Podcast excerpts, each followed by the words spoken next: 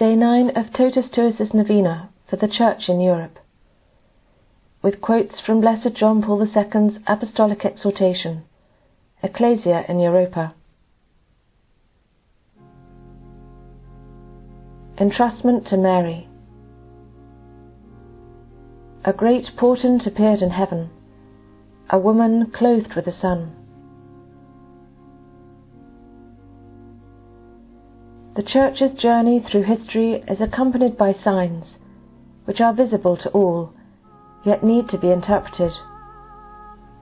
Among such signs, the book of Revelation presents the great portent, which appeared in the sky, which speaks of a conflict between the woman and the dragon. The woman, clothed with the sun, in travail, and ready to give birth, can be seen as the Israel of the prophets, which gives birth to the Messiah, who is to rule all the nations with a rod of iron.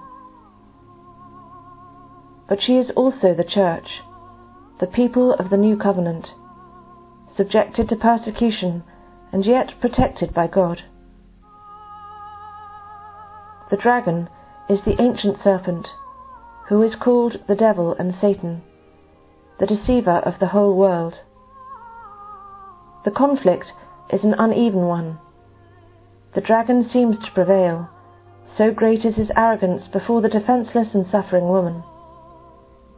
Yet, in reality, the triumph belongs to the Son born of the woman. In this conflict, one thing is certain the great dragon has already been defeated. He was cast down to the earth and his angels were cast down with him. He was defeated by Christ, God made man, through his death and resurrection, and by the martyrs, through the blood of the Lamb, and by the word of their testimony. And even when the dragon continues his opposition, there is no reason for fear since his defeat has already taken place. This is the certainty which heartens the Church on her pilgrim way. In the story of the woman and the dragon, she reads her own history ever anew. The woman who gives birth to her son also brings to mind the Virgin Mary, especially at that moment when, transfixed by suffering at the foot of the cross. She begets her Son anew as the victor over the prince of this world. She is then entrusted to John, who in turn is entrusted to her. And thus she becomes the mother of the Church. Thanks to the bond uniting Mary to the Church and the Church to Mary, the mystery of the woman becomes clearer. Mary, present in the Church as the mother of the Redeemer, takes part as a mother in that monumental struggle against the powers of darkness, which continues throughout human history. And by her ecclesial identification as the woman clothed with the sun, it can be said that in the Most Holy Virgin the Church has already reached the perfection whereby she exists without spot or wrinkle. The whole Church, then, looks to Mary. Thanks to the countless Marian shrines dotting the nations of the continent, devotion to Mary is very strong and widespread among the peoples of Europe.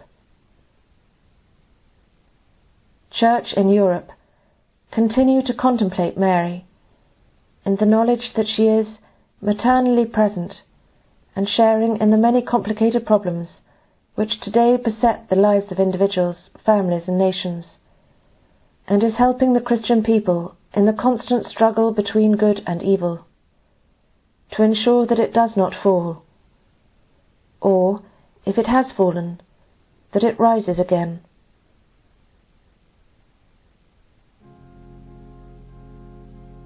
In this contemplation, inspired by genuine love, Mary appears to us as a figure of the Church which, nourished by hope, acknowledges the saving and merciful action of God, in whose light she reads her own journey and all of history. Today, too, Mary helps us to interpret all that happens to us in the light of Jesus, her Son. As a new creation moulded by the Holy Spirit, Mary causes the virtue of hope to grow within us. To her, Mother of hope and consolation, we confidently lift up our prayer. To her we entrust the future of the Church in Europe and the future of all the men and women of this continent. Mary, Mother of Hope, walk with us. Teach us to proclaim the living God. Help us to witness to Jesus, the only Saviour. Make us helpful towards our neighbours, welcoming to the needy, workers for justice, impassioned builders of a more just world. Intercede for us as we carry out our work in history, certain that the Father's plan will be accomplished. Dawn of a new world, show yourself, Mother of Hope, and watch over us.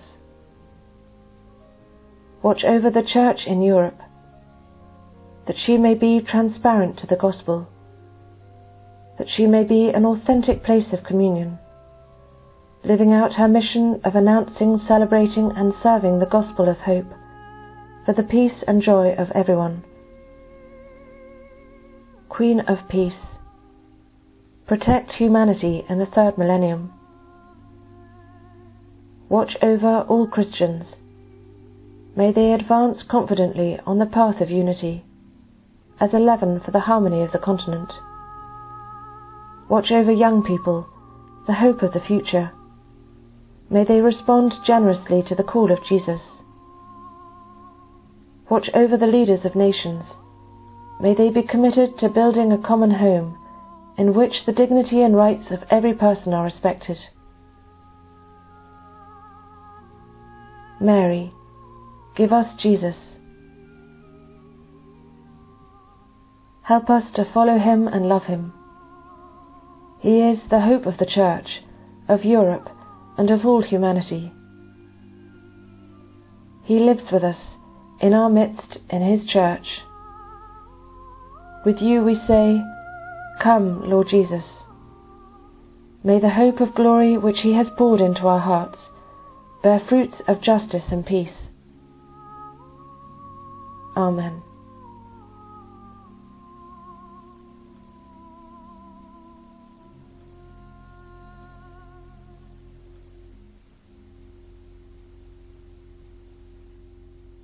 Saint Benedict, pray for us. Saint Bridget of Sweden, pray for us. Saint Catherine of Siena, pray for us. Saint Cyril and Methodius, pray for us.